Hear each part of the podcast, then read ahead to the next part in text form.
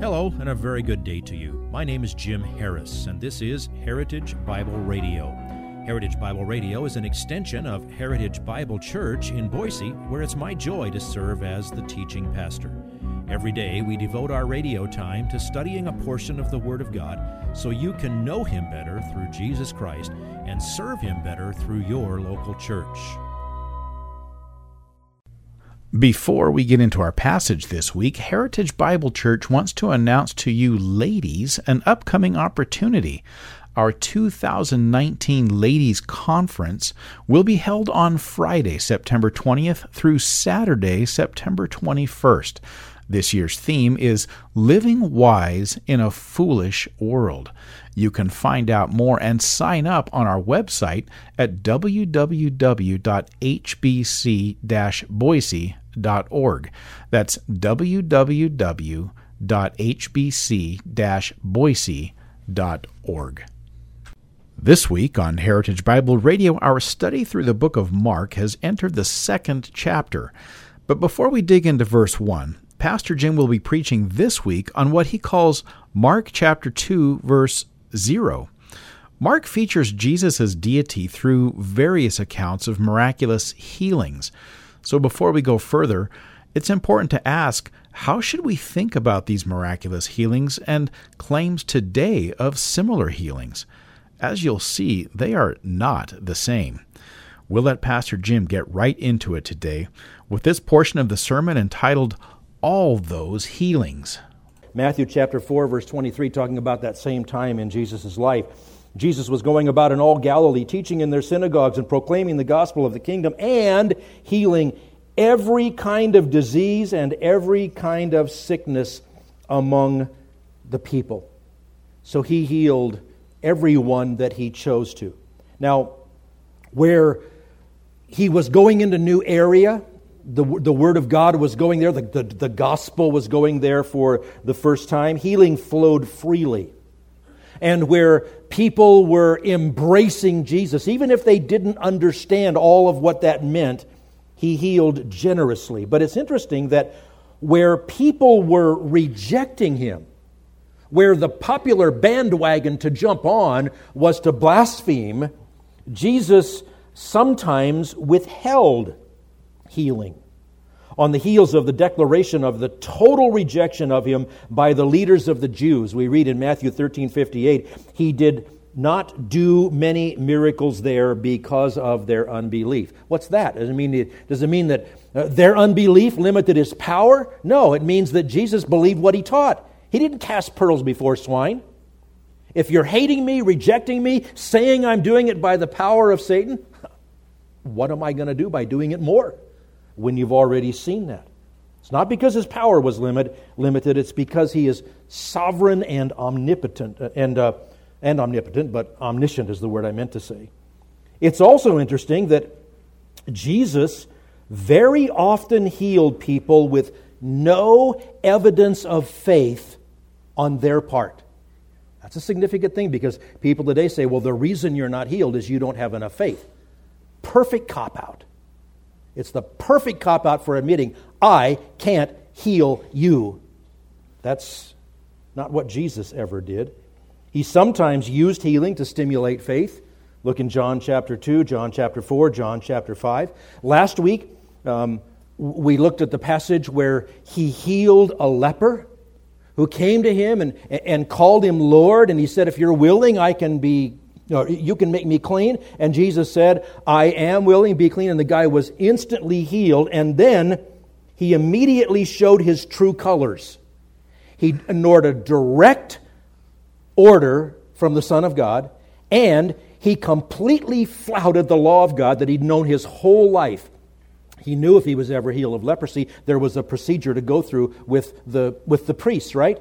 And Jesus said, Don't go tell anybody about it. Go show yourself to the priest. What did the guy do? Huh. Forget the priest. I'd have to walk to Jerusalem for that. I'm going to go out and mess up Jesus' plans by, by telling everybody about it. In other words, he proved he was an unbeliever by flagrantly disobeying God, and yet Jesus healed him. You don't have to have faith to be healed, you have to have the sovereign plan of God to heal you. The point is this No case was beyond Jesus' ability to heal. Only his sovereign will ever tempered the use of his healing power. So, what are these characteristics? He healed with a word or a touch, he healed totally, he healed uh, instantly, he healed everyone that he desired to at will. And number five, Jesus healed organic diseases. When, uh, when Jesus healed, there was no room for doubt about what had happened. He didn't cure non specific annoyances or functional disorders like headaches or non specific lower back pain. Now, trust me, when I have a headache, I like getting rid of it, right? You ever got a crink in your back? I mean, getting rid of that, that's a, that's a good thing. And, and Jesus may have cured any number of headaches or, or low back pain or stub toes or whatever, but he cured diseases like leprosy, diseased, dead, malformed tissues, crippled legs, paralysis, congenital blindness, bleeding, stuff like that. There was no doubt when he healed. Now, there's something you need to understand here. Can somebody go somewhere and hear somebody say something and they say, you know, I've just had this horrible headache for two days and, uh, and, and they go away and the headache is gone? Yeah. And you know what? That's a cool thing. That's perfectly fine. But is it the spiritual gift of healing? Here's an important point most illnesses, you could argue all, have certain psychosomatic element to them. What do we mean by psychosomatic? Well, psycho means you're crazy. No, psycho is the Greek word from, from the Greek word psyche for your soul. Soma is the Greek word for your body. Your body and your soul interact. The physical you and the non physical you have a connection, a very strong connection. You can go through a very difficult physical time and can it, and can it cause you to be depressed? Yes, it can.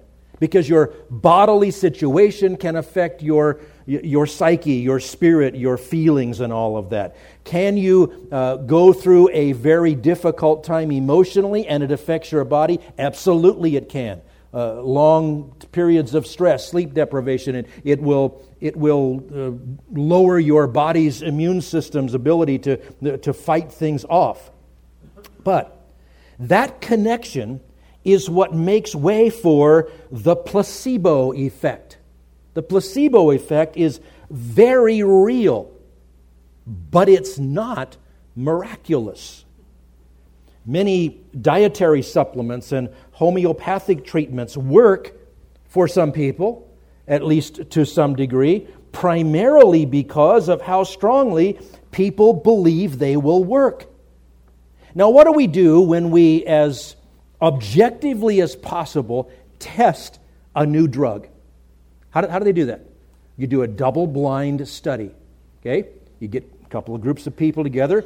They volunteer. They, they have the situation that the drug is supposed to, um, to affect. Maybe you can even have three groups. You have some groups you do nothing for, and then you, or one group you, you do nothing for. Another group, you may give them a pill and say, you know, this is, this is part of the study for curing whatever itis you might have. And then you give the other group a pill and you tell them the same thing. One group gets a sugar pill, the other group gets a pill that has the chemical in it that they're testing for it. And you know what happens? A lot of people you do nothing for get well. Because you're going to get over every disease you have except the last one. Okay? Eh, that's just that's normal routine. But you can look at that. What is a normal course of recovery with no treatment at all? Then you look at the people that you give the sugar pills to, and you know what? They get better at a better rate than people who don't get anything. That's the placebo effect. That's your mind working on your body to accelerate a healing process. I'm not against the placebo effect. If it works, fine. And then, if you get a significant increase in how many people get better or how much faster they get better with the drug, then you have validated that the drug actually works. And unless all the people that got better also grew a third eye, then maybe you put the drug on the market. Right? You can, you can test these things. Well, that's the placebo effect psychosomatic effect or somatopsychic effect. I, I, like to invent that word in the other way. It works because it works both ways. The fact of that flings open the door to manipulation and superstition. It flings open the door to quack doctors, home remedy peddlers, snake oil salesmen, they used to be caricatured at in the Old West, and faith healers. The healings of Jesus the healings by Jesus never left any doubt because of the signs, the, the kinds of things that he healed. No one today is doing what Jesus did. And what I mean by no one, I mean no one, not one single individual anywhere on the planet has this gift operating as it operated with Jesus when um, modern faith healing was just becoming widespread, and by the way, this wasn't that big of a deal until 100 uh, years ago or so, but uh, there was a very famous faith healer whose name you would probably recognize if you're over 40. Um, and there was a desire to validate this ministry. Uh, a medical doctor by the name of William Nolan decided to investigate this. He was not setting out to prove anything biblical, he was doing an objective investigation of this healing.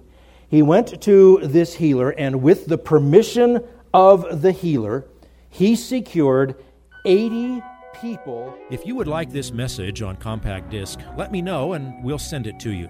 You'll receive the entire message, not just the portion on today's program. You can order by phone at 353 4036 or by writing to us at 7071 West Emerald, Boise, Idaho 83704 or on the internet at hbc boise.org. Heritage Bible Radio needs your prayers and your financial support. Once again, you can reach us online at hbc boise.org or by telephone at 353 4036 or by writing to us at 7071 West Emerald, Boise, Idaho 83704. And if you need a church home here in the Treasure Valley, I hope you'll visit us any Sunday at 7071 West Emerald. For Heritage Bible Radio, I'm Jim Harris. See you next time. Bye bye.